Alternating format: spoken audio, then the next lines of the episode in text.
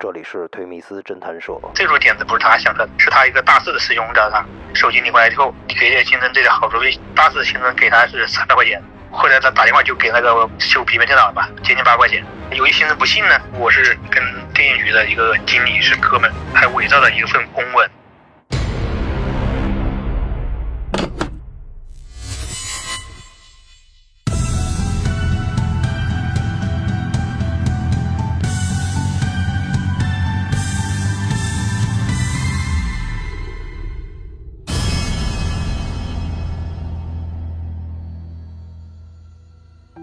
这个金部活动结束之后呢，他们就再次查这个，就发现这些号了好多就都没用。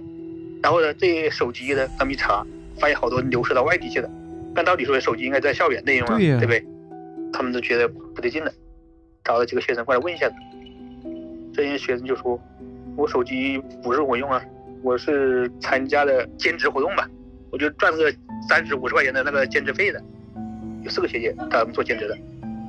然后就把这这个学姐就找来问，学姐说，我们是你们电信局让我们过来做兼职的，我们手机也是给了你们电信局这个代表，谁呀？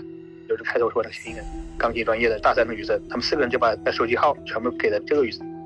这个女生说，我也是做兼职的，因为我在那个校园客户群里面发布这个兼职信息，我看到兼职信息，我跟他加了客户好友，然后他就说他是代表电信的，想请人做托。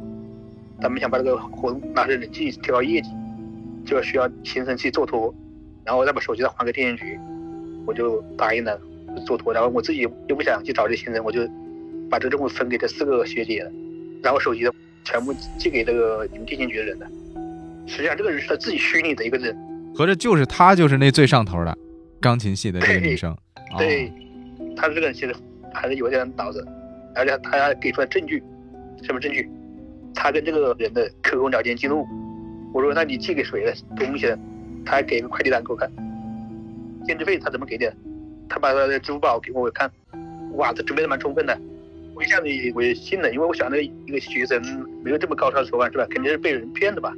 顺着线索继续往下查吧，首先给快递单，到了快递公司一查，结果快递公司说这个快递单没有什么记录，然后快递公司又说有可能是这样的，快递员把东西收了之后呢，他把这个单子就都都甩卖给了其他快递公司人，所以没有记录，他也没发现这个快递单是假。快递单上呢有个号码，但是是个座机号码，当时我们就奇怪了，一个座机号码，你快递到时候怎么联系他人呢？而且你看每次联系上，而且他看聊天聊天系统也是给的这个座机号码，我们就查这个座机号码，结果这个号码查来查去的，是我们那个当地的一个电子市场门前的一个 IC 卡电话，还有这玄幻的联系方式啊。然后我们就分析他的这个这个客户，我们拿去通过技术手段做了，已经那个号码已经注销了。但是我们又可以查他之前的活动轨迹嘛，发现那 QQ 号码登录地点呢，大部分都在这个校园里面，而且有个使用人，汽车职业学院的一个学生。再我一查这个学生呢，跟这个女生呢有一起开房的记录。我们找了寝室的员侧面了解过，说是他是认识一个外地的男朋友，但是也没有直接证据，我们也也没动，这些线索我们就放弃，我们就从另外系统找起。不是说他手机有一留在外地去了吗？但还有几部手机呢没留在外地，在我们本市使用。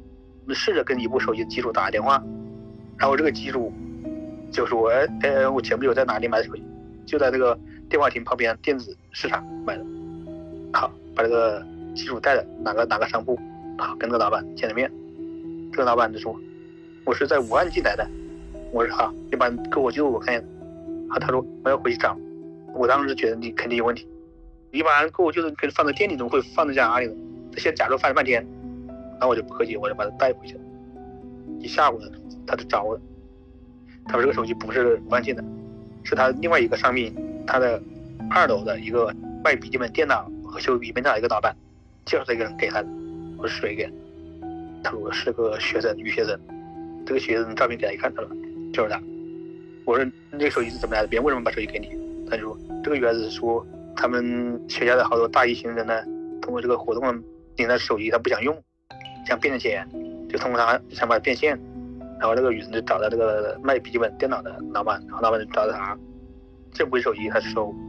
第一次的是那个女孩子的把手机提过来的给他的，然后后面是的他们留了电话，然后女孩子直接把这个手机寄过来给他，再把那个钱打款银行卡转给他，然后还留下份钱就转给那个笔记本老板作为他的佣金，就这一百六部手机就被这个老板收走，这样这个事情就穿了。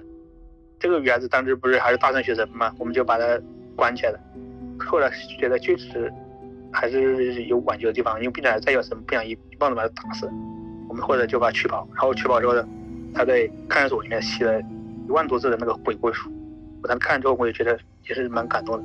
确实，他深刻的分析了自己走向今天的原因。他说跟他小时候的经历有很大关系。他父母对他寄予希望太高了，他的成绩呢，高考是发挥是非常失常。所以他走这个学校是非常心不甘情愿。我们这个学校的这个很普通的三本吧，没什么名气的学校。所以他一到来读书之后呢，再让一来跟他们寝室的女孩子关系没处理不好，还打了架。所以他很早他就搬出寝室，在外面租房子住。所以上课也不认真上，然后他开始做兼职，当模特，做家教。然后后来就是社会上认识好多人，他还在淘宝上卖衣服、卖鞋子，主业没放在学上进去了，而且他也不回家。因为他痛恨他家庭，因为他的家里面他的管教太严厉了，结果又没达到他预想的效果，所以他觉得整个他的年少对实现摆渡的虚飞了。这种点子不是他想出来的，是他一个大四的师兄找他搞这个活动，手机领过来之后，你叫新生把手机给你，你给点新生这点好处微信，哎，这个钱我来出，你都能赚一点，然后你把手机给我，他这样找四个新生自己联系四个新生，就领着四个手机就给了这个。大四的那个人，后来他转念一想，因为他毕竟有商业头脑嘛，他说我大四的薪资给他是三百块钱，他能赚了五十块钱左右。这个手机再怎么说不止三百块钱吧。后来他打电话就给那个修平板电脑吧，售价在接近八块钱。他一听哇，这种差价也这么大，我何必把手机给了那个上家呢？我自己拿到店里去卖不是更好吗？是吧？因为当时这个大四学生是给了一笔预付金给他嘛。要来到处找人嘛，他就骗那个大四那个学长说没收到钱，没收到，我现在不好做，那新新生都不愿意搞，我把钱退你。只要他拿这个拿别人的钱，他就开始了。这来的有个问题啊，有一些人不信呢，因为要跟别人签协议嘛，协议上说你违约违约的话追诉你嘛，是不是？有些疑问呢，他这个时候比那个大四那个学生要聪明，他就编了个故事了，他就对那四个学姐说，我是跟电影局的一个。经理是哥们，现在他们学校的这个营业活动呢，现在人气不旺，就想请这些大一新生做个托。做了之后呢，你们就把手机另外在员工宿舍返回给电信局，愿意出点兼职费。然后呢，为了怕他们再不相信呢，还伪造了一份公文，你们之前跟电信局签订的协议全部作废，全部不会生效。这个东西拿了复印几份给了学姐，那些新生有疑问的，再把这个东西拿来给那些新生一看，这些新生就不是信了吗？所以这样以后就把那些新生就排队来了，有些新生就主动找过来了，都想赚这个兼职费嘛。还有外校区的也跑过来，还有的大一新生呢就把自己的老乡啊、同寝室的同班级的也拉过来，他们一个人可以赚二十三十块钱的那个差价。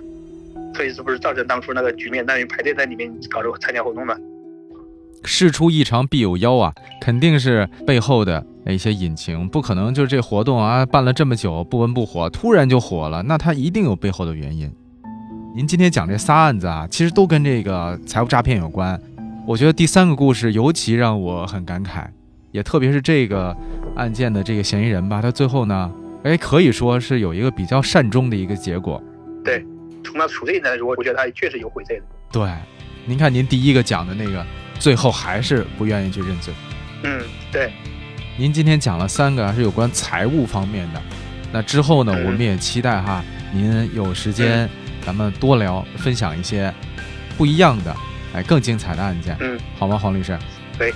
好嘞，感谢黄律师做客我们托米斯侦探社，期待下次还能跟您一块儿再聊案子，再谈谈人生。嗯嗯。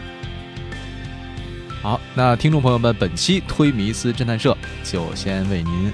聊到这儿了，咱们下期不见不散。